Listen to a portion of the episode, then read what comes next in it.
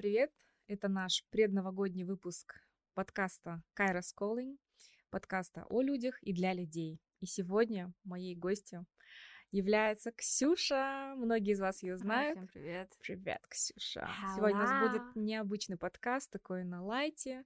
А, Я специально выбрала гостя, с которым мне будет максимально комфортно. Сегодня не будет супер серьезных тем, но мы обещаем, что будет интересный разговор. Привет, Ксюш. Привет, Аселя. Спасибо большое за приглашение, мне очень приятно. Мы с тобой всегда очень легко начинаем, а потом очень быстро становимся душными и переходим на какие-то ультрасерьезные темы. Да, кстати, я хотела тебя представить как маркетолога, а потом подумала, что ты главная душнила моего инстаграма. Но я тебя за это люблю, потому что не хватает такого нестандартного ума во многих сферах. Я прям обожаю смотреть твои сторис. Жалко, что их так мало. И вообще жалко, что у тебя так мало подписчиков, потому что то, что ты говоришь, настолько откликается, настолько это круто. Почему у тебя так мало подписчиков? Почему ты не активна в Инстаграме? А вопрос последнего полугода. Я ложусь спать и такая, знаешь, как помнишь, э, фильм был «Вспомнить все с Джеки Чаном, когда он падает на колени, такой «Кто я?» И камера улетает в космос. Вот примерно так же. Мне хочется вещать, но, а, не хватает времени катастрофически, и, б, э, я могу много о чем рассказать, но это даже у меня в голове крайне не структурно сейчас. И поэтому мне такой диссонанс. Хочется, мне нравится порядок во всем и какая-то последовательность. Мгм. А пока все, на что хватает сил, это когда после длинного рабочего дня я могу какую-то чушь снять, э, выбросить это. Тебе кажется, что это чушь, на самом деле в этом всегда есть какой-то здравый смысл. И а, вот это, знаешь, проблема многих умных людей, когда им кажется, что они говорят какую-то банальщину, либо это никому не интересно, либо кто я такой, чтобы вообще об этом говорить и вещать, да. И я думаю, что это тот случай, потому что ты настолько крутая в жизни, настолько у тебя а, личный авторитет высокий, а, настолько тебя любят, уважают коллеги, настолько же, насколько вообще не развит твой по, по нынешним, нынешним меркам там а, личный бренд, да, Инстаграм и так далее. И мне а, хочется всегда приглашать таких людей в подкаст, открывать людям действительно крутых людей, которых, возможно, вы не встретите ам, в социальных сетях, но в жизни это лучшие специалисты, это лучшие... Ну, почему ты так скромно? Посмотри, Очень приятно. а, вот основная тема нашего подкаста — это постоянное развитие и вообще тема образования, да, ты знаешь, как я люблю э, говорить о школьном образовании, и вот э, я бы хотела, чтобы ты сегодня рассказала немного о своем образовании профильном, потому что оно у тебя очень крутое, и а, вдохновило наших а, слушательниц на то, чтобы постоянно развиваться. Расскажи, где ты училась? Ну, я бы, знаешь, хотела сразу срезюмировать, и очень много об этом думаю в последнее время. На самом деле, неважно, где ты учишься, кем ты работаешь, где ты работаешь. Очень важно искренне это делать, потому что когда ты искренне хочешь решать какие-то проблемы и работать, чего-то достигать, ты получаешь навыки, которые очень часто можно применить на разные сферы жизни. Это очень интересно. А, Я вообще училась в Англии, уехала по программе «Балашак», а, отучилась на связиста. У меня профиль был планирование радиосетей городских, да. Однако, здравствуйте. да. Вот, приехала сюда, думала, что буду на расхват, но так не получилось. А, В принципе, мое резюме швыряли на стол, говорили, лучше бы ПТУ любое алматинское закончила, больше бы толку было, вы была шакеры вообще как кость в горле у всех. Вот, и одним снежным вечером я встретилась с друзьями, у меня много ребят учились а, на нефтянке, да, Мгм. ну, на каких-то факультетах около нефтяных. И мне сказали, что прекрасная компания Шлюмберже, что работать нужно много упорно, но ты можешь получать хорошую зарплату. Вот, и я подумала, я еще такая была обозленная, знаешь, дури много. Думаю, Да. Ах так, вот туда я точно попаду. Вот, и это была, пожалуй, самая большая школа в моей жизни, потому что а, я до сих пор, знаешь, обращаюсь к опыту, который получила в той компании, восхищаюсь работой HR, а, потому что это, конечно, великое мастерство, а, обработать человека так, ты вроде в него вкладываешь, да, взращиваешь, И человек считает, что больше нигде он пригодиться не может. И от этого, как на каторгу, каждый день ходит туда и боится выйти за пределы компании. Я помню, для меня это тоже был очень большой шаг. Уйти оттуда, там, в никуда, условно говоря, вернуться в Астану, там, искать. Но это была сложная работа именно физически. Физически и морально, но мне нравилось, мне нравился подход. То есть нас очень быстро переучили на геофизиков, на геолога-разведку. То есть э, я отучилась там на связиста, а в итоге выезжала на нефтедобывающие скважины, да, или только те, которые находятся на стадии разведки. Мы спускали приборы анализировали, что там под землей находится. Угу. Это была жесткая школа под большим прессингом, три месяца, каждую неделю экзамены на вылет, не сдал, до свидания. Работу не закончил, до свидания. Никакой пощады. Вот. Э, под большим стрессом в тебя могли бросать книги, э, материться, унижать. Но это имело свой эффект в дальнейшем. Знаешь, когда такую жесткую школу проходишь, когда какие-то факапы случаются в жизни, тебе их легче переносить. Ты уже так эмоционально не вваливаешься в конфликты и можешь с более холодной головой угу. анализировать ситуацию, оставаться. У тебя было иностранное да. руководство или наше местное?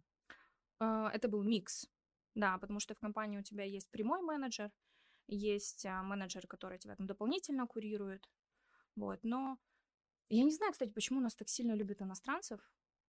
В моей практике очень прям супер каких-то уникальных специалистов было там, ну, пальцев одной руки хватит пересчитать. И, конечно, очень жаль, что наших специалистов недооценивают, потому что у нас огромный потенциал. Согласна. Тем более сейчас, когда все в телефоне, знаешь, там пару кликов, и ты имеешь доступ там, к тем же обучающим курсам, к любой школе в любой части света, и можешь уже их знания, да, адаптировать на то, что у тебя здесь есть сейчас. И вот она, твоя креативность, твой нестандартный взгляд на какие-то стандартные вещи.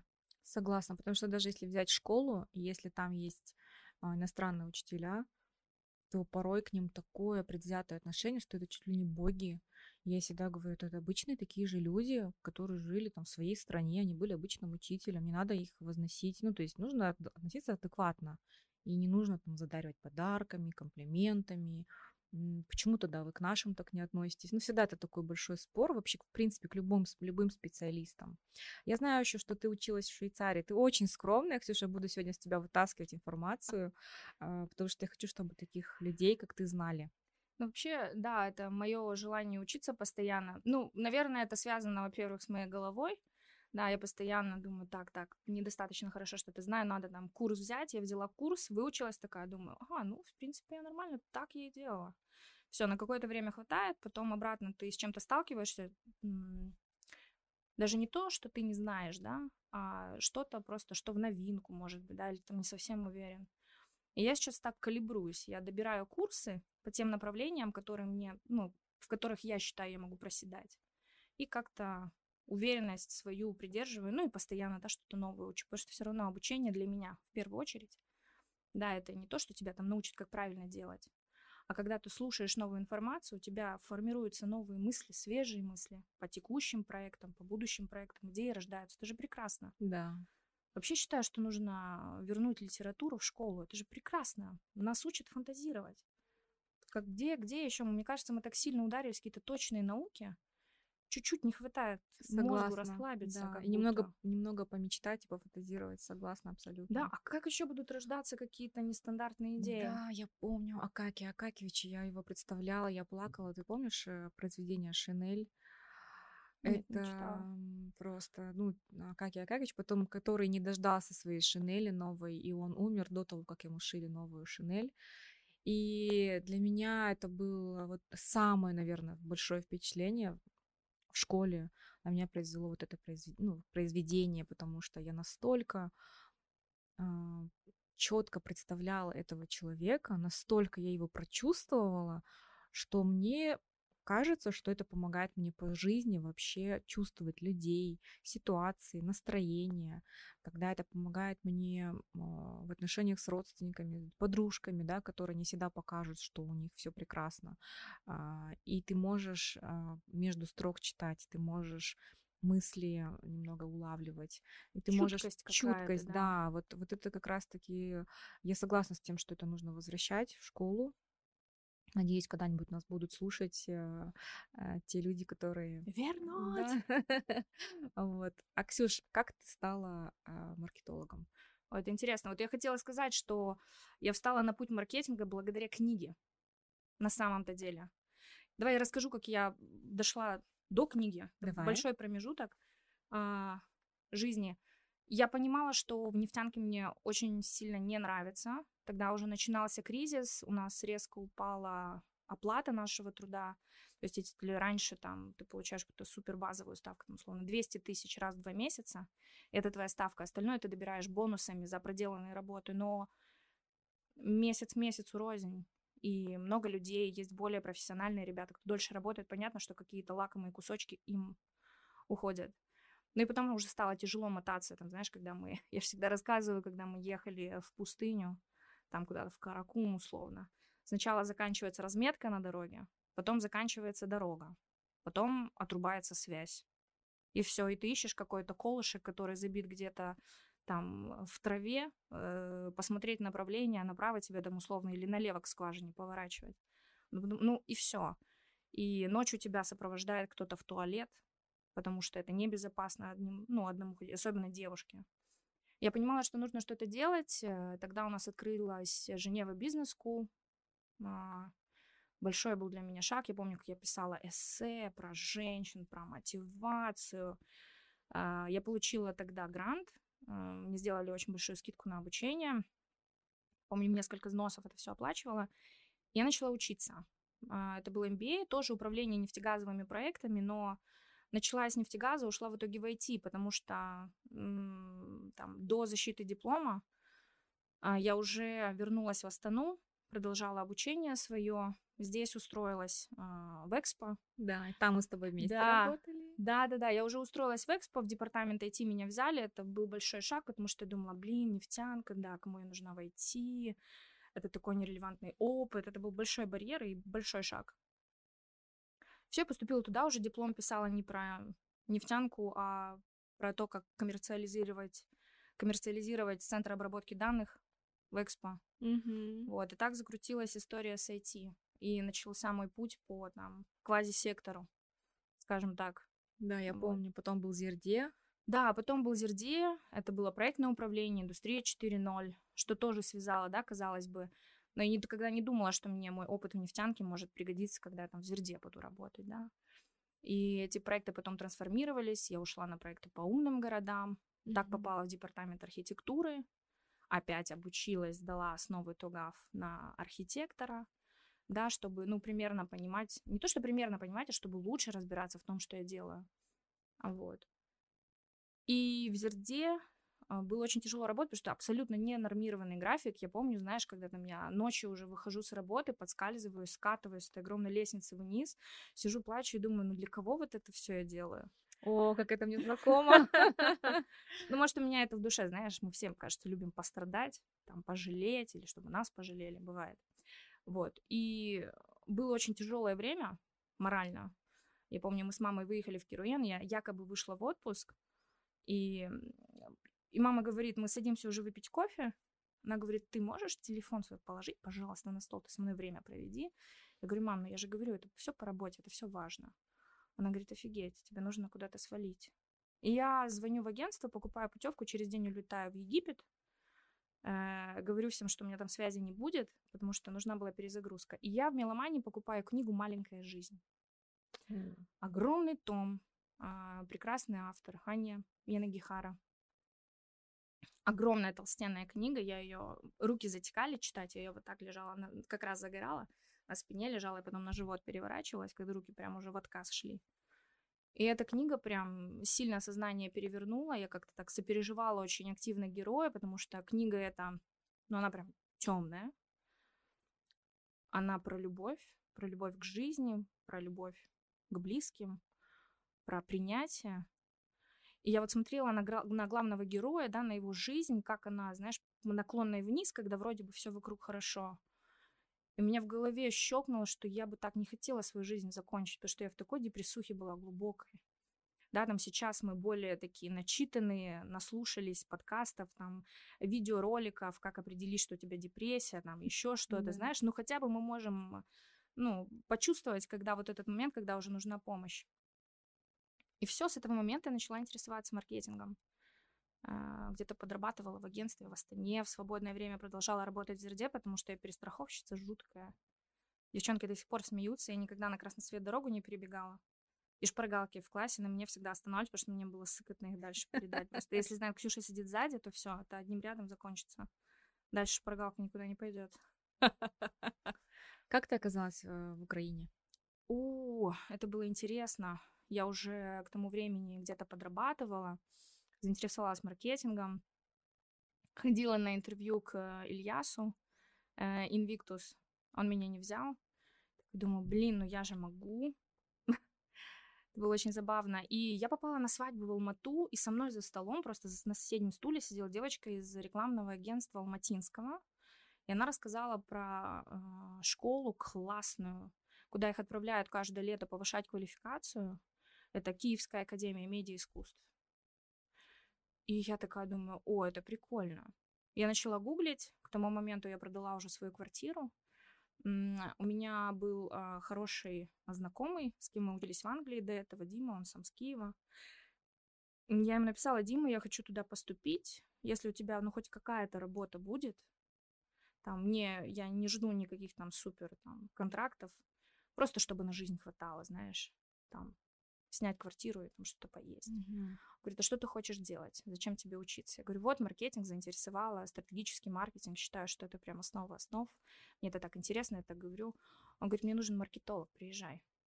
Начинай работать у меня, и там параллельно будешь учиться, вообще не проблема. Они мне там частично мое обучение покрывали, я ему очень благодарна, что он так тоже, ну, казалось бы, да, сколько мы там, семь лет не виделись, не общались, я такая, эй, привет, я готова А ехать. ты легко обратилась к нему или было вот сложно пойти куда-то попросить? Ты знаешь, к нему я обратилась легко, потому что я видела в этом для себя перспективу, я вроде как, я знаю, что я человек трудолюбивый, и за мой труд мне не стыдно. Mm-hmm. То есть даже если какие-то там непонятные вопросы, я не бросаю проекты просто так. И мне было нормально, я предлагала свою услугу взамен на свои услуги взамен на услугу для меня. То мне казалось, у что тебя это... всегда была вот эта самоценность, что мой труд, он всегда будет оплачен, он всегда найдет. Нет? Нет. Тогда Нет. мне показалось, что это просто честный бартер был. Mm. Как бы я предлагаю свое время и трудолюбие, да, я готова там применять новые знания для процветания твоей компании. Но самоценность, э, я не знаю, у нас есть вообще люди, у кого самоценность просто с самого О, рождения? Да, мне кажется, да? да. Есть даже люди, у которых ну, завышенный это план, которые думают, что... Ну, смотри, вообще в целом, это... сколько лет тебе было тогда? Мне кажется, что чем мы моложе, тем мы более дерзкие, меньше думаем, и mm. больше делаем, и быстрее делаем. Вот на тот момент, мне кажется, тебе было легче. Вот сейчас бы ты так, наверное, спокойно не написала и не сорвалась бы в другую страну. Нет. Нет? Вообще изи. Ну, просто, видишь, я никогда не была привязана к дому. У меня не было такого, ой, господи, как я соскучилась там. Даже родители. Я абсолютно спокойна, я их люблю, мы часто созваниваемся, ну, здесь, понятно, мы уже видимся. Угу. Но в целом я никогда не была привязана, и мне было не западло там взять вещи и уехать куда-то. Я, в принципе, люблю путешествовать, мне кажется, это часть меня, мне нужно двигаться. Угу. Меня это наполняет очень сильно. Сколько ты прожила там? Полтора года. Я отработала, потом меня позвали в Россию, я в России год отработала, в этой же компании, а, вот. И потом мне предложили работу обратно в Украине, и вот в январе мы пережили, слава богу, январские события, я 10 числа смогла улететь из Астаны в Киев, Угу. Вот. Ну а потом 24-го началась война, и все. Мы уже Я выбирались помню. из Украины, да. И наша с тобой история тоже началась. Да. Я помню, как мы с тобой переписывались. В три часа ночи я тебе пишу, Ксюша, а ты не отвечаешь. Все, у меня там слезы. Я думаю, блин, а если там что-то случилось? И да. жду утра, чтобы ты вышел как-то на связь. Я помню, как я тебе написала, Ксюш, все бросай, приезжай, я тебя да. жду, что-нибудь замутим, помнишь? Да, да, да, да. Только да. доберись. Да. да. Это такая было. поддержка, она очень цена. Там просто такое было время, Мы там постоянно смотрели новости, что-то там по дому делали. Я Ксюше говорю, если вдруг нам придется скинуть все вещи, нам нужно паспорта держать в груди. И сидела, знаешь, вспомнила свои уроки по кройке и шитью и шила нам маленькие сумочки нагрудные. Вот. И я их, кстати, оставила, знаешь, для меня это такое как бы... Вот. И я тебе говорю, вот, пожалуйста, твое поведение в стрессовых ситуациях могла бы забиться в истерике, потому что, ну, это просто когда, ну, кто, кто из нас сталкивался там с войной, я не знаю, ну, единицы. Это шок. Ты никогда не думаешь, что с этим когда-нибудь столкнешься. Особенно в наше время, come on. Еще ты одна в другой стране. Да. Что тебе помогло собраться и ну, благопору... благополучно добраться до Казахстана? Ну, слушай, я расслабилась, когда я доехала. Там просто собранный. Я помню хорошо момент, когда я выходила, запишем с тобой веселый подкаст предновогодний. Я помню, когда мне позвонил э, друг, э, говорит, Ксюша, все, бомбят Борисполь. А мы с ним разговариваем, и слышу, как у меня от взрывов дребезжит стекло, вот это оконное. А, я такая, все поняла. Она говорит, попробуй добраться. У него жена, двое детей, одни дома. Он на вахте на Западной Украине. Mm. Говорит, попробуй добраться до моих, там есть машина, если что, я вожу, его жена не водила на тот момент. Он говорит, прыгните в тачку, поедете просто. И я там полупешком на перекладах каких-то добиралась. Но э, просто, ну, я вот встала, думаю, так, что мне надо взять? Там, ну, деньги понятно, кошелек понятно, Powerbank понятно, ну и компьютер, потому что с него я больше заряжу телефон, там, если мы где-то застрянем, да. Думаю, так, что по обуви одеть? Ну, тут подошва, если будем пешком идти, не замерзнем. Ну, типа, нормально. Ну, все. Ну, это, ну, я собралась. Да. Ксюш, я просто вот слушаю сейчас тебя опять вспоминаю то время. Ты большая молодец. И то, что ты сейчас здесь, ну, мне кажется, сама жизнь тебя привела. Потому что ты человек очень скромный, при том, что, я думаю, наши слушатели уже понимают да, глубину твоего профессионализма, твоего опыта. А, это опыт и в международных компаниях. И я хочу, чтобы таких специалистов в Казахстане было больше. Скажи, пожалуйста, после возвращения в Казахстан почувствовала ли ты разницу вот именно а, в кадровом, а, ну, такой кадровый голод, который а, укачан, ну, там очень отличается а, уровень, например, наших маркетологов от украинских, а, наших сантехников, ну, условно, от украинских, потому что а, многие мои там коллеги говорят, что вот вы, казахи, не умеете работать, вы слишком ленивые, вы слишком много обещаете и мало делаете. Так ли это? Сложно сказать. Ну, давай так, я не скажу, что там в Украине и в России все исключительные специалисты. Там есть суперспециалисты, у которых чек значительно выше, чем у суперспециалистов в Казахстане. И большая масса, там даже не только что инфискания, такие среднячков. Угу. Но э, вероятность нарваться на хорошего спеца намного выше. Э, по приезду в Казахстан э, я испытывала большие сложности в поиске поставщиков. То есть доходило до того, что я открывала Google, Яндекс и Тугис и вычитывала м- комментарии. И вот где было больше правдоподобных, угу. там хвалебных или таких средних, туда мы обращались. Но это большой стресс. Ты даешь корректировки дизайнеру, он тебе их почему-то не отрабатывает. Уже доходило до того, что я ручкой сама на бумажке рисовала размеры, показывала, где что как центровать. Ты это даешь дизайнеру, а он все равно делает не так. Угу. И у меня просто был разрыв шаблона. Ну, я же, ну, ну, я же вот уже вот. Вот оно все есть, просто копи-пейст. Нет. Может, мне не попадались хорошие. Ну, может быть. Ну, в целом, э, мне кажется, что это такая общая тенденция на рынке. И для меня непонятно, имея возможность обучаться сейчас, это не так дорого стало. Там, даже если ты возьмешь какой-то там от эм, блогера курс, ну, есть вероятность вытащить оттуда полезную информацию. Да, там тебе не научат работать с нуля, но что-то ты для себя можешь оттуда вытащить. Но тогда же этого не делают. И вот это для меня непонятно. Или здесь не доверяют курсам, или нет культуры вот этого постоянного обучения. Ведь чем отличается обучение, да? Ну, для меня, по крайней мере, фундаментально западное от нашего. Там за тобой не ходят. Пришел ты на лекции, не пришел, да, где-то есть маленькие классы, где вас прям поименно крыжат, кто пришел, кто нет. Но в целом, если ты сам не пошел, сам не выучил и сам не сдал экзамен, за тобой никто бегать не будут. Здесь, мне кажется, у нас все равно, знаешь, мы из школы нас э, Гоняют. плавно передают в университет, где также продолжают гонять, и как будто нет такой самостоятельности. Согласна, абсолютно. Это самое... Ты попала в самое яблочко. Это вот та основа, которую нужно в первую очередь менять. А вот как взращивать?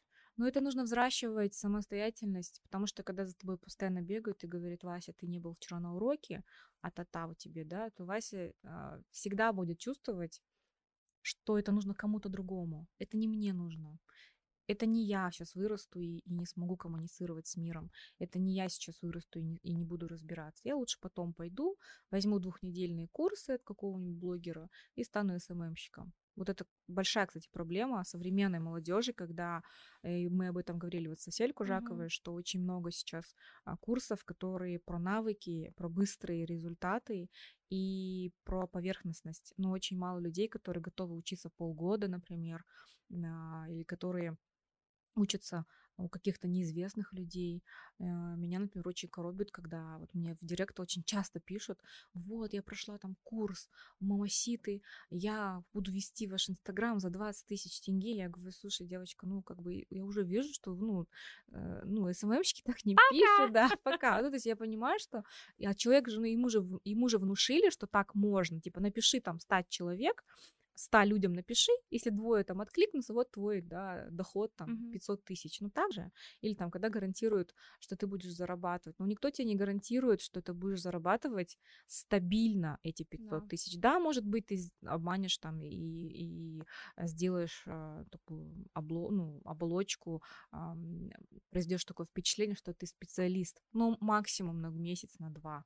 Ну, почему? Почему образование у нас не в моде? Настоящее образование. Как ты думаешь? Вот интересно, э, разговаривала с, э, там, с одной частной школой здесь, и для меня было удивительно, то есть там запрос такой, зачем менять систему образования в нашей школе, а срез знаний показал, что у детей их практически нет. Мы платим деньги, дайте нам, дайте нашим детям возможность ее закончить, все. Учить их там ничему, ничего менять не надо, учить не надо. Вот такая какая-то безответственность, наверное. Не знаю, это сложно для меня. Вообще, мне всегда казалось, что если бы... Я просто когда училась, внимание, это был прикол э, всей младшей школы, я училась в химико-биологическом лицее имени Пушкина. Я не поняла, ну, типа, в чем логика, да, там улица Пушкина рядом вроде, ну как бы в чем суть. И я училась в классе с уклоном на математику. Мы учились по учебникам Петерсона прекрасные учебники, я вот с радостью замечаю, что до сих пор по ним в каких-то школах учат. И был предмет, который я никогда не понимала. Это была логика. Я своим детским умом, зачем мне эти блок-схемы рисовать? Тут, понимаешь, одной рукой в тетрадке вот эти буквы, да, выводишь, а в другой что-то там схема, что-то там куда-то кого-то. Но с другой стороны, какой фундамент это дает? У, У нас... нас не было логики. Причем это, это так здорово, логика сейчас, я люблю говорить здравый смысл, наше все, логика везде помогает, да, эм, там, от организации, я не знаю, там, технологического какого-то склада до, там, организации шкафов на кухне, чтобы эргономика была правильная, да, тебе просто нужно подумать, Логи... про, про... Это, это даже этому нельзя обучить. Ты просто приходишь и прикидываешь. Ну, так, человек зашел, куда он идет дальше, так.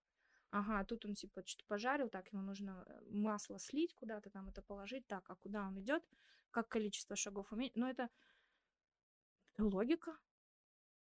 Или когда вот э, стратегию, да, пишем, это тоже логика. Собрать инфу, проанализировать, как там логические связи, причинно-следственные установить. Да, ну это именно то, что меня зацепило в твоих сторис. Э, это то, как ты а, видишь простые решения а, в в любом, ну, там, в любом сервисе, с которым ты сталкиваешь, начиная там от курьерских служб. И это простые, на самом деле, шаги. Да, там ничего сложного. Ты просто делаешь А, Б, С, и тебя это приводит там, в точку Д. Но почему, эм, почему все-таки у нас такие проблемы с сервисом, как ты думаешь?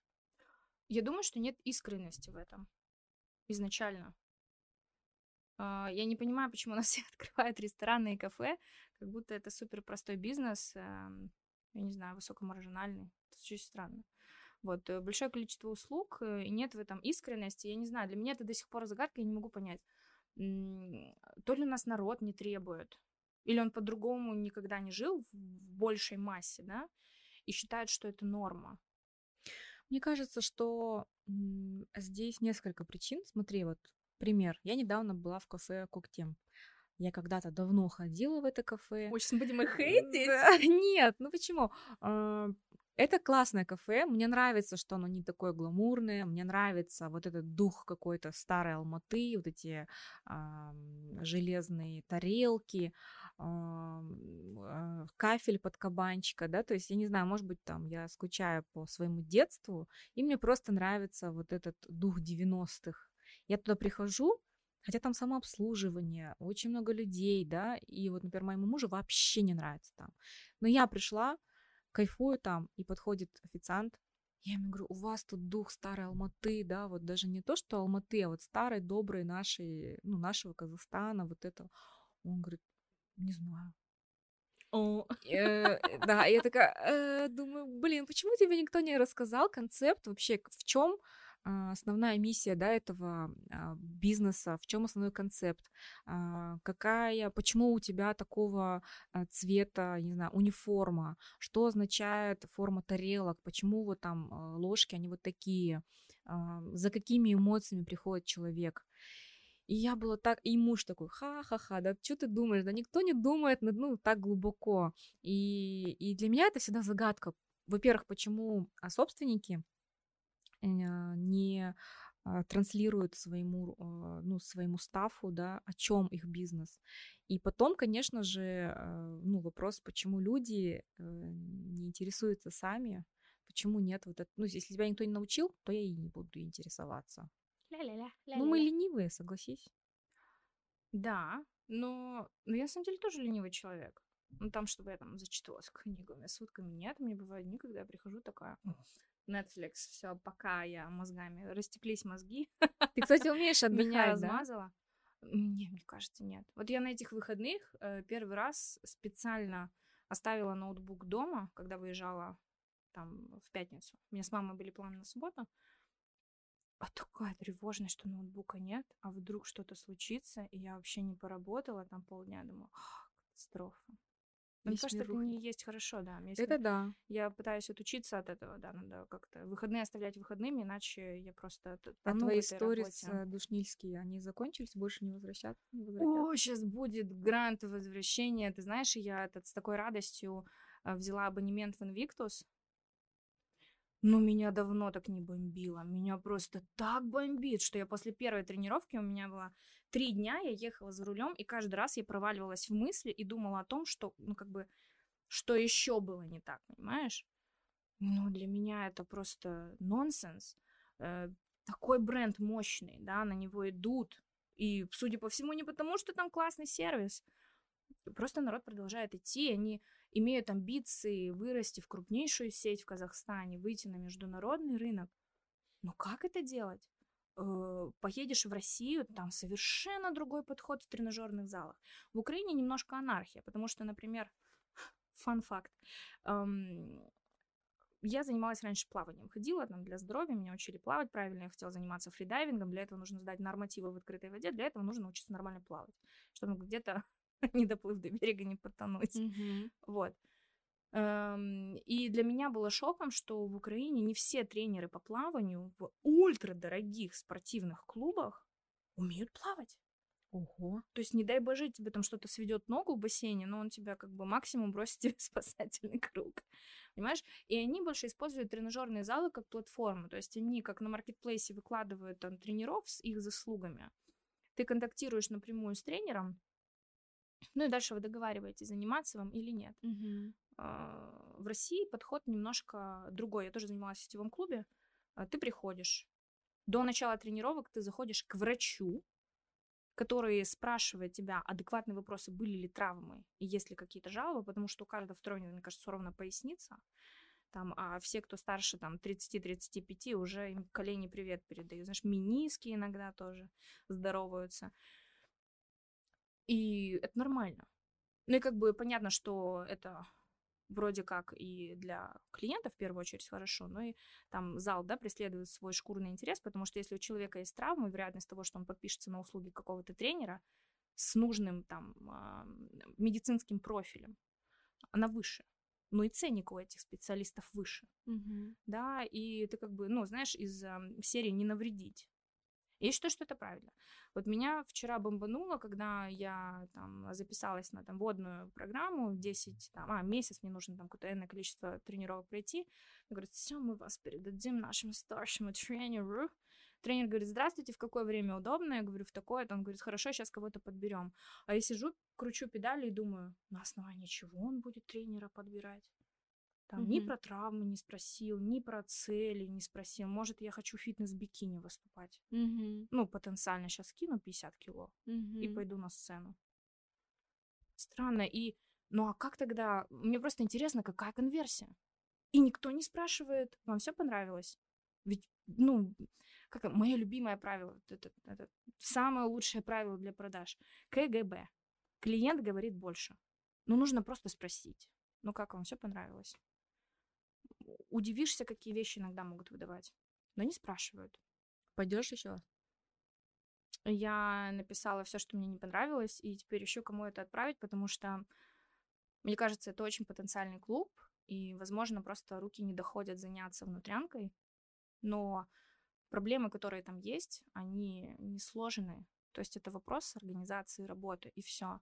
Не нужно внедрять никакие системы пока что. Можно обойтись просто проверкой. Ну, там, типа, э, у них уже есть система, где ведется учет, когда у тебя проходят пробные тренировки. Почему спустя два дня не спросить, йоу, как, как дела вообще? Понравилось, нет? Согласна, при том, что у нас э, ну и, и поток людей, мне кажется, все равно не такой высокий, как там в Москве. Да, да, да. У нас пока культуры такой занятия спортом нет, потому что в Украине меня удивило. Все ходят в тренажерку. Все абсолютно, все очень подтянутые, там следят за здоровьем. Это круто. Согласна. У нас пока не так, но мне кажется, мы туда идем. И хочется, чтобы, блин, Invictus, come on, это же флагман.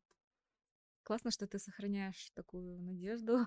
Надеюсь, нас посмотрит Мирас и скажет, Ксюша, это был. Я знаю, ты просто мне мстишь за то, что я тебя не взяла на работу. Это был Ильяс, но не важно. Ну вот знаешь, это тоже было хорошим уроком. Мне кажется, если бы я была до конца честной, потому Мгм. что я к нему пошла на собеседование в момент отчаяния скорее, я пыталась вот тыкаться куда-то. А, Я очень хотела, мне был действительно интересен маркетинг, но мне нужно было ему честно сказать на собеседовании, что да, мне немного опыта, но у меня работает голова. И можно было договориться, я считаю, на какой-то пробный период, даже без оплаты. Я была на это готова. Просто зарекомендовать себя. Вот. Ну, переговоры вести я не умела, чувствовала себя в слабой позиции, соответственно, там пришлось что-то промямлила и ушла. Но тем мне было приятно, что он там дал обратную связь, не просто ушел никуда. написал, Сколько прошло времени с того года? Ну, спустя год после этой встречи я уехала в Украину. Ну, может, там, 7 месяцев. Ну, полтора года, два, три, ну, четыре-пять лет Как ты прошло. думаешь, люди меняются? А, если у них а, есть такой настрой. Я считаю, что люди могут меняться, если есть на это запрос. А люди Э, должны меняться? Я считаю, что если... Это, это запрос нашего времени. Время ускорилось. Ты очень правильно это всегда говоришь. Время ускорилось, э, обмен информацией происходит быстрее, мы можем поглощать информацию быстрее, этой информации намного больше. И если ты не будешь меняться, изучать новые технологии, да, там какие-то новые фишки, то Ты просто уже отстанешь. отстанешь, да, и будешь неактуальным. Да, это вот такой, знаешь, большой э, спорный вопрос. Э, я всегда говорю, да, я меняюсь. Да, я и Оселя 10 лет назад это два абсолютно разных человека. И меняться это нормально. Люди должны меняться. Самое, мне кажется, ужасное, что можно пожелать человеку оставаться таким, какой он есть. Я такая, я всегда думаю, блин, ну, я не хочу оставаться такой, какая я есть. Да, есть какие-то мои а, классные базовые ценности, на которых все строится. но я не хочу оставаться такой, какая я есть. Я хочу становиться лучше, умнее, красивее, богаче. Я хочу стремиться к лучшему, это нормально. Вот к вопросу о богатстве. Как ты к нему относишься? Сейчас ты уже считаешь, что это зло или это Сейчас уже положить. Однажды я себя поймала на такой мысли, что я смотрю на какие-то ну, богатые а, там, машины, да, какие-то супер крутые тачки или на а, очень разодетых женщин. Я смотрю и я думаю, что ну, это произошло где-то, вот знаешь, лет пять назад, примерно. А, у меня первая мысль была всегда такая, что ой, ну там, ну, условно, насосала или там что-то, знаешь, такое. Вот какой-то был негатив всегда. Я себя на этой мысли как-то отслеж... ну, отслеживала, даже когда ты машину пропускаешь, я всегда почему-то жалела там какие-то Deo Nexi, всегда их пропускала, а вот дорогие тачки я не пропускала, мне казалось. Ну вот, понимаешь, это же все бессознательно. Я здесь мамочка. Но это очень классно себе в этом признаться и сказать, что у тебя есть какие-то установки с этим связанные. Может быть, это связано там, с моим детством, да, что у меня а, очень непростое детство было, да, я жила там и в роскоши, и в бедности, и в нищете, и во всем, и а, очень на меня большое впечатление вообще 90-е а, годы на меня повлияли очень сильно, и, возможно, в этом есть, а, даже невозможно, а точно, там есть страх больших денег. Я это начинала, начала это прорабатывать, потому что я понимала, что, блин, ну нельзя на всех смотреть, что они как-то нечестным путем заработали. Может быть, чувак всю жизнь к этому шел, и вот ему 40 лет, и он заработал себе на классную тачку. И сейчас я обожаю богатых людей, я всегда восхищаюсь ими. Ну, сейчас я себя уже ну, поработала над собой, да, и сейчас я уже не говорю, что... Вообще у меня ушла, знаешь, какая-то критика, mm. такая вот, ну, которая мерит э, по... Ну, то есть делит мир на вот эту дуальность, она прошла. И мне кажется, вообще, в принципе, сейчас вся, весь мир уходит от дуальности. Уходим, мы уходим в совершенно новый мир, где мы чувств, уходим в чувства, и вот это вся внешнее, оно, оно уходит. И в то же время я понимаю, что благосостояние человека — это результат его действий. Если даже глуб, глубже копнуть, это может быть награда за прошлую жизнь, потому что то, как мы жили в прошлом, а, очень влияет на нашу настоящую жизнь. Поэтому ушла, знаешь, эта критика. А, я восхищаюсь людьми, которые умеют зарабатывать деньги, которые умеют их приумножать, которые умеют проявляться и которые умеют их принимать вообще. Потому что очень многие люди же не принимают. Они говорят, нет, нет, нет, что тебе подарить? Нет, ничего не надо. Так? Да, так. Я знаешь, что еще заметила за собой? У меня ушла критика, я раньше такая думаю, человек не страдал, деньги шальные, Пф, да что он знает о жизни.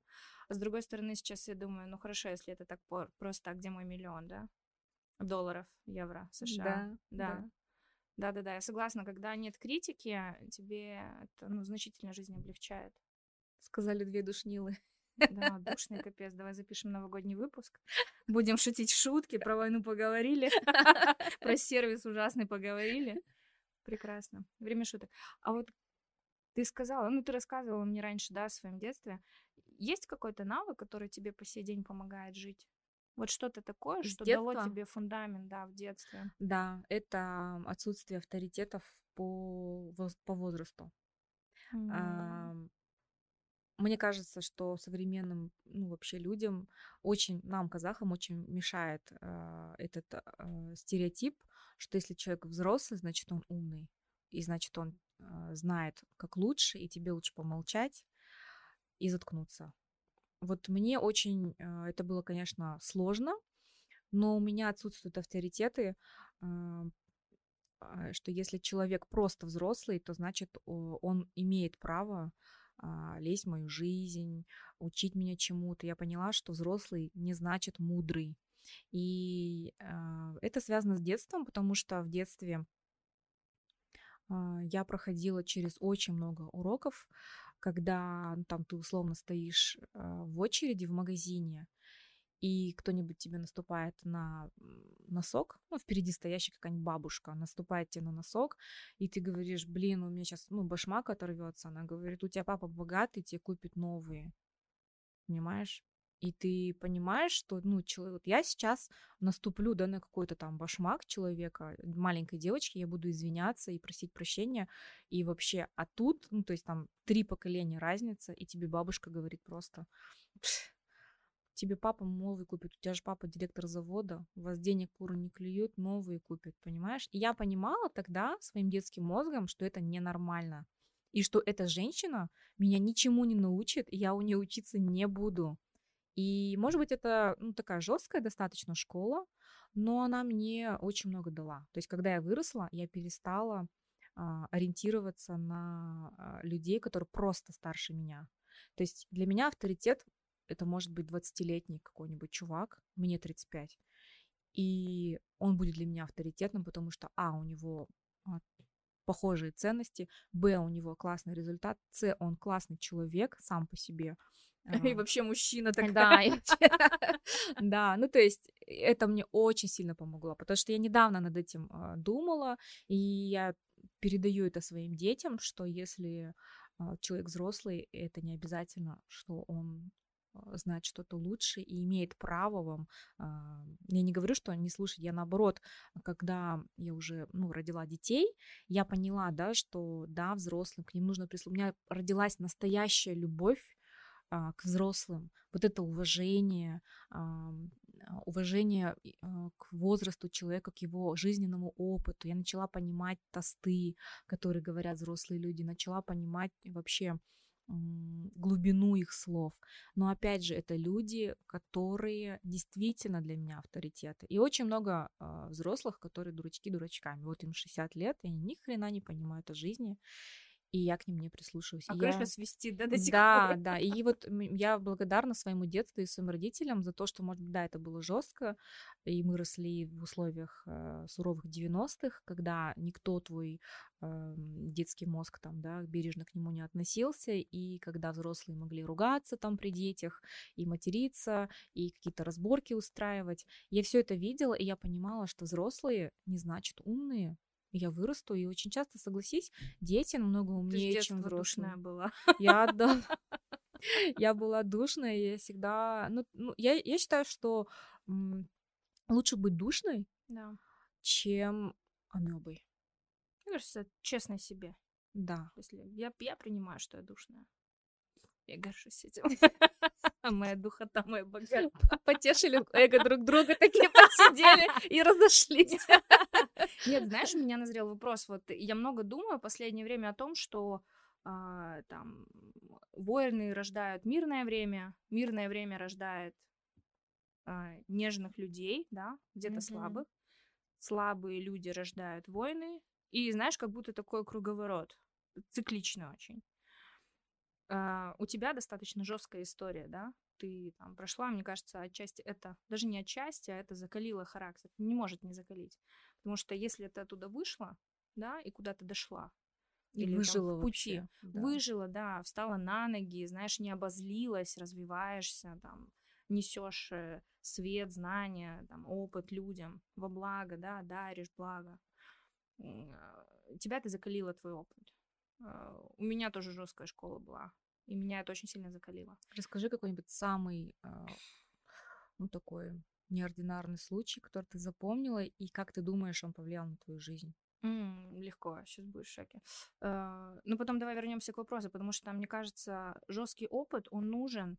И у меня есть страх, что сейчас, выращивая детей, мы так сильно зациклены на том, чтобы не навредить, что они получаются очень изнеженными. Ведь в мое время, да, мы общались с ребятами, я просто училась в КТЛ, да, это там отдельная тусовка, возможно, но у нас была тусовка супер разномастная кто-то там бандиты, там еще кто-то, там какие-то тусовки непонятные там на вокзале. В общем, это было странное время, я не знаю, вот так я у своих подружек смотрю, дети, вот они сейчас в такую тусовку попадут, что они делать будут? Ну дай бог, чтобы не попали, но просто в целом как будто мы так сильно за них трясемся, что они слишком изнеженные получаются. А жизнь, ну как бы у кого-то она, там, дай бог, чтобы у всех была сладкой, но бывают плохие люди встречаются, и нужно же уметь за себя постоять. Когда ты вечно в такой гиперопеке, ну что то Согласна.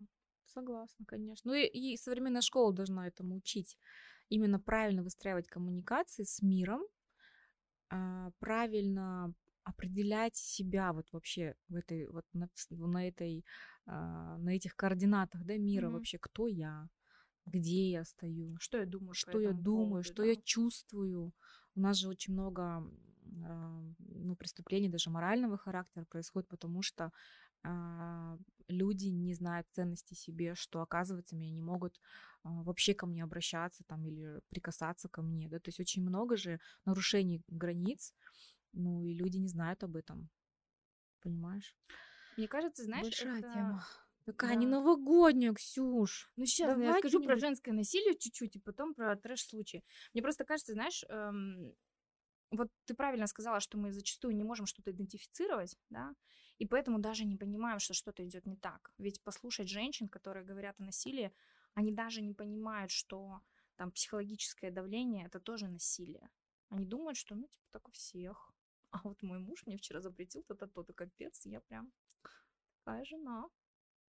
У нас как, не бьет, не пьет, не курит, уже хорошо. Да, это жесть. Ну, подумаешь, напивается в сопли один раз в неделю. Ну, зато какие гены глаза. Закачаешься. Мне просто так пытались сватать. Про случай, да, который э, переоценку дал. А, значит, мы были э, на скважине. Где-то, где не ловит связь вообще, мы ставили такую большую спутниковую тарелку, чтобы какие-то данные передавать в офис. Там в чем суть, когда идет э, бурение скважины. То есть ее как-то какую-то секцию пробурили, вытащили аппарат, ты спускаешь туда свое оборудование, анализируешь, что там стоит, угу. потом они садят туда колонну, чтобы сдерживать там, да, и для бурения следующей секции спускают свое оборудование. Значит, мы приехали на работу, ничего не предвещало беды. И тут э, мы там спустились раз со своим оборудованием, два спустились в скважину, и на третий раз э, не можем вытащить на поверхность. Э, проблема в том, что мы знаем, что скважина нестабильна, у нас везде очень много сероводорода, а взрыв сероводорода, ну, если ты не а, там в респираторе, то, ну, все, пока, пока печенька. Да. Вот, а, значит, э, как на скважине, когда бурится, она там стоит противовыбросное оборудование, такая колонна 25-30 метров, металлическая всякими заглушками механическими, что если пойдет какой-то выброс там жидкости или газа, то в случае, если автоматическое не срабатывает, там мужики вручную, значит, крутят вот эти вот э, баранки mm-hmm. и задвигают. Мы спускаем приборы на таком толстенном армированном тросе. То есть там кабелистика внутри проходит. Mm-hmm. Значит, спускаешь эти оборудование через противовыбросную вот эту вот штуку. И, значит, мы тянем наверх приборы, они не выходят. Что-то застряло не могут вытянуть. А, тянем, тянем, тянем, там есть разные техники, но, в общем-то, долго, муторно, у всех стресс, там, на нас все гонят, вот, сервисная компания, вы такие некомпетентные, а мы такие, ну, если у вас шлак в скважине, ну, как бы, это не наша проблема, наши, там, что там, резиновые какие-то там э, распорки, но они мягкие, они там, их разъест раствор быстрее буровой. И мы уже дернули, э, порвали кабель, а, там спустились с другим оборудованием, ничего не получается, и компания решает э, поднять вообще вот это все противовыбросное оборудование наверх, при том, что скважина теряет жидкость, мы знаем, что она нестабильна, в любой момент там условно может случиться Взрыв. выброс, да.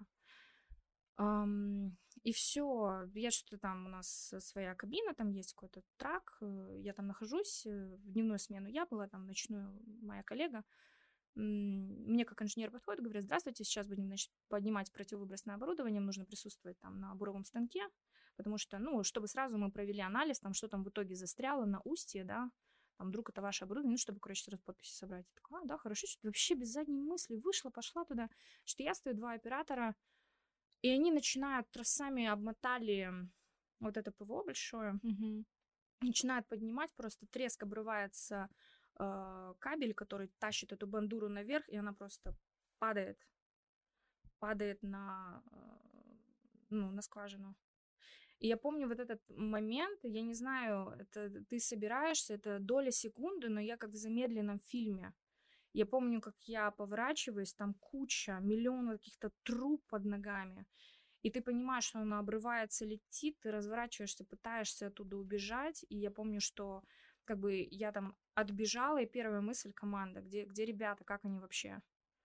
А, Жесть. Э, это была жесть, слава богу, как бы все обошлось без там каких-то жестких происшествий. Но для меня это был урок. Я долго сидела и думала, почему я вообще туда пошла? Это же было так небезопасно. Там вообще никого не должно было быть. Они должны были сами поднять, сами посмотреть, на видео снять на телефон. Это было банально. Это для меня был большой урок. Вот когда чувствуешь, что что-то как будто не то, не надо суваться. А надо как, думать. Как это, а, как наращиваешь а, интуицию? Слушай, ну анализом, пока анализом. То есть эм, я стараюсь отслеживать свои эмоции, когда мне дают какие-то предложения по работе или там по участию в проектах. А где-то у меня прям глаза загораются, или, знаешь, прям когда дрожь по телу идет, вот это я думаю, да, в этом что-то есть. А бывают моменты, когда я сначала загораюсь, а потом такие сомнения, и вот я чувствую, что, ну, ну вроде хотя бы... Не то, да, да, но голова так вроде там, знаешь, прикинул, там посмотрел, пообщался, ну вроде все нормально. А потом что-то обязательно выстреливает. Вот. А как ее развивать на перспективе? Не так, чтобы я в ретроспективу, знаешь, села такая, что там я делала не так в жизни. Ну, видишь, ты для меня человек, который такой человек науки больше, да, то есть э, и мне даже было очень э, интересно, как ты попала в мой клуб, потому что мне было, ну, странно, мне казалось, что ты и духовность, и весь этот э, эзотерический мир, что для тебя да. они далеки, сны, потому что ты человек, который все можешь объяснить логикой, у тебя нет, э, то есть ты никогда не опираешься на какие-то психологические вещи, ты говоришь всегда по факту, раскладываешься по полочкам, и мне было э, ну, очень даже радостно, я прям гордилась, что ты вступила в мой клуб. Я и... вообще боялась тебе написать. Почему? Я хотела, ну, думаю, блин, она так шарит во всем. Блин, как бы она могла бы она стать моим наставником. Думаю, блин, капец, я не потяну ее, надо еще там типа, подзаработать. Прикинь, вот ты, ты так думала, Знаешь? а я думала, ого, ко мне придет, ко мне пришла Ксюша. Прикольно. Представь, это получается, что каждый из нас эм, ну, недооценивает себя. Да, да, да. А ты мне про самооценку спрашиваешь. Еще, ху-ху, там, работать и работать. Ой, ну, да. Но знаешь, я тебе хочу сказать, что даже мои близкие подруги, недавно у нас был разговор, они говорят, тебе нужно заняться женскими практиками, открыть сознание, это все про логику. Говорю, знали, почему я занимаюсь. С Женей и соседей. Да, да, кстати. Ну чем, ну чем? Я говорю, мы тоже практикуем.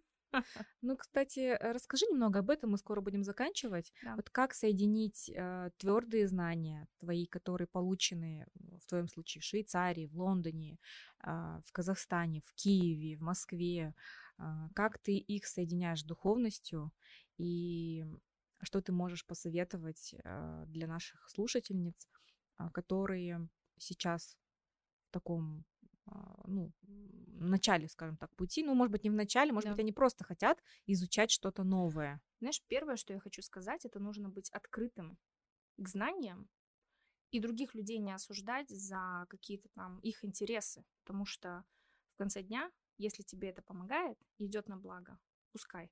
Даже если это курсы там мамаситы, если вот ты из них извлекла пользу, супер, классно, молодец, следующий курс наверное, у каждого случается момент в жизни, когда он начинает верить. А, у меня был прекрасный опыт, со мной жила в Англии прекрасная девушка Нана. А, она всегда спала со своей колодой Таро. Что-то раскладывала, девчачьи вопросы, и я такая, ой, дофига математик, а я в эту ерунду не верю. И я сидела, готовилась к экзаменам, отвратительно училась вообще в университете. Но на магистратуре я закончила с отличием. Ну, как бы, но я просто ушла в отрыв. И нужно простудировать два тома, 12 глав, три вопроса. И что-то девчонки там старочат, там вопросики, отношения туда-сюда. Я, значит, сижу эту книгу листаю, думаю, господи, ну ее невозможно выучить все, ну как бы реалистично. Mm-hmm. И Нана мне говорит, Ксюш, ну давай, говорю, я тебе раскину карты, а, на 12 глав. Посмотрим, какие у тебя будут в тесте. Она, значит, раскладывает 12 карт, из них 4 старших аркана. Я говорю, Нан, что ты говорил? Говорю, фигня это все. Говорю, такого, вот я тебе рассказываю, у меня мурашки прям по всему телу. Говорю, ну, туфта. Я иду на экзамен, и представь мой шок, когда из 12 глав у меня в трех вопросах, то есть один по одной главе, второй по второй главе, а в третьем вопросе две главы соединили. Офигеть. И это были те главы, которые Старшие арканы. карты старшими арканами показали. Я с такими квадратными глазами оттуда вышла и говорю, Нана, как?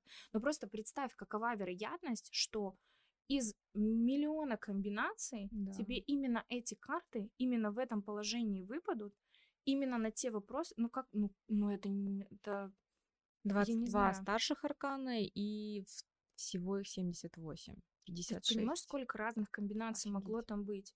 И в тот момент я подумала, что вау. А у нее такая история была, там ее, когда она в детстве где-то пропадала, ее находили там в ближайших таборах цыганских, которые там под Мгм. Одессой были. И она говорила, что я как-то там самописные карты женщина дарила, Таро, которую она руками нарисовала. Там, типа, ну, вот- ну вот, ну как? Но потом карта не ложилась. Она говорит, а вот нечего было под вопрос ставить. Говорит, у них тоже характеры есть, говорит, все. И вот, наверное, тот момент для меня стал переломным. Я все равно считаю, что есть что-то большее. Бывает, что мне сны снятся, да, вот что мне снилось перед тем, как война началась. Да. Я помню, я тебе писала, да, для интерпретации. Вот, это было интересно. В итоге, как сон показал, так и сложилось. Но просто вот это время, конечно, нужно было пережить и переждать. Да. Поэтому пробовать, если что-то интересно, не, не стесняться, узнавать. Единственная сложность, я считаю, это найти адекватного проводника, который не будет чушь нести, потому что там, если мы говорим о каких-то твердых знаниях, да, ну плюс-минус мы с этим в жизни встречаемся, можно примерно где-то понять, где тебе откровенную чушь несут, а где что-то дельное говорят.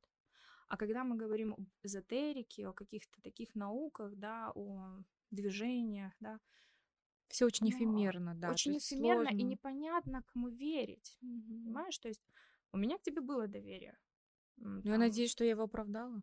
Ну, конечно, я же с тобой. Привет. Да, оправдала, и для меня была очень ценна поддержка и техники, которые ты давала, когда мы были там. И я, и Зарина, мы ими пользуемся. Это действительно помогает себя держать в тонусе. Вступайте в мой клуб круто. закрытый. Это была маленькая реклама нативная. Спасибо, Ксюш. Нет, на самом деле Ну, я... честно. Да, я сейчас отзыв. ухожу от, а, от, эм, знаешь, у меня такое всегда, это не реклама, а, я ничего не рекламирую. А сейчас я говорю, да, есть я, есть мои знания, есть мой клуб, вступайте, там вам будет классно. Вы придете к какому-то классному результату. Я Да. сейчас этому учусь. Ксюш, наше время подходит к концу. Хочу тебя поблагодарить а, за то, что ты сегодня пришла. Не совсем новогодний получился подкаст, а, но я думаю, что Ксюша не в первый раз к нам приходит. И чтобы немножко, вот, знаешь, такое новогоднее чудо случилось, а, пожелай, пожалуйста, нашим подписчикам три самых главных твоих пожеланий либо рекомендации в преддверии Мгм. Нового года. А, ну, давай я скажу не коротко, но емко. А, опять же, в твоем клубе практикуя, а, мы на День солнцестояния делали практику, да, там просили прощения у людей, а, говорили благодарность. Вы не представляете, как много мы загоняемся, когда человек даже про это не думает, и сколько туда энергии сливается.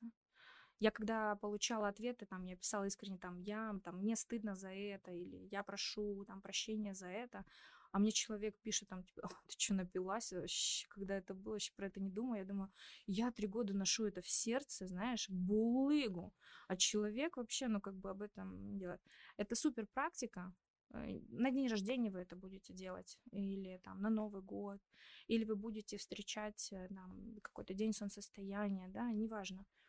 Попробуйте это реально, ну, в состоянии шока вергает, а когда на вашу благодарность отвечают еще большей благодарностью, ну и просто я получала отзывы от людей, понимала, ого, я тоже кому-то в жизни, оказывается, знаешь, там и примером могу быть, и там помогать чем-то, да, даже этого не осознавая и делая это не, ну, не намеренно, да. Это первое. Второе, наверное, верить в себя. Как бы банально это ни звучало. Как бы банально это ни звучало, верить в себя, верить в свои силы, верить в то, что а, ваш рассудок, да, ну, он в адеквате, вы в адеквате. У нас у всех есть багаж опыта за спиной, нам не нужно быть суперпрофессионалами в какой-то нише, чтобы делать какие-то адекватные умозаключения. Верить в себя. Верить себе. И третье, не бояться высказывать своего мнения. Ведь за это нас любят. Это то, какие мы есть. Как еще нас узнают, если мы будем молчать? О, Ксюша, какие слова. Говорить. Да. И я этому многом тебя учусь. Вообще я очень благодарна. Это, я не знаю, это действительно, наверное, была встреча, которая была где-то свыше предназначена. Потому что жизнь заиграла совершенно по-новому. Спасибо. Кто бы мог подумать, что так все сложится. Да, мы с Ксюшей вообще не общались, то есть мы там пересекались где-то в Экспо пять лет назад. У Аси. И я, у Аси, Да. моей сестренки, и я просто когда-то подписалась на тебя.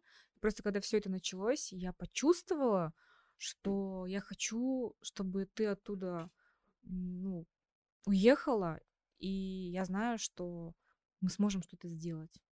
Поэтому мы с Ксенией сейчас работаем вместе. Я надеюсь, что наша дружба а, и по партнерству она перетечет а, и протечет через всю жизнь. Поэтому, Ксюша, я тебе очень благодарна. А. Всех наших слушателей с наступающим Новым годом. Верьте в себя.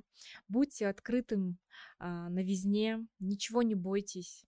Шлите всех тех, кто в вас сомневается, на четыре буквы или на три. Можно на А, пять. Да, и э, самое главное, да, я тоже хочу пожелать веры в себя, как бы это банально ни звучало, э, это очень, эм, это очень глубоко, когда ты действительно остаешься наедине с собой, со своими демонами, да, и иногда встречаясь с настоящим собой, ты можешь быть удивлен очень. И а, пожелайте самой себе сегодня, когда вы прослушаете этот подкаст, если вы дошли до конца, то значит э, вам точно нужно это сделать.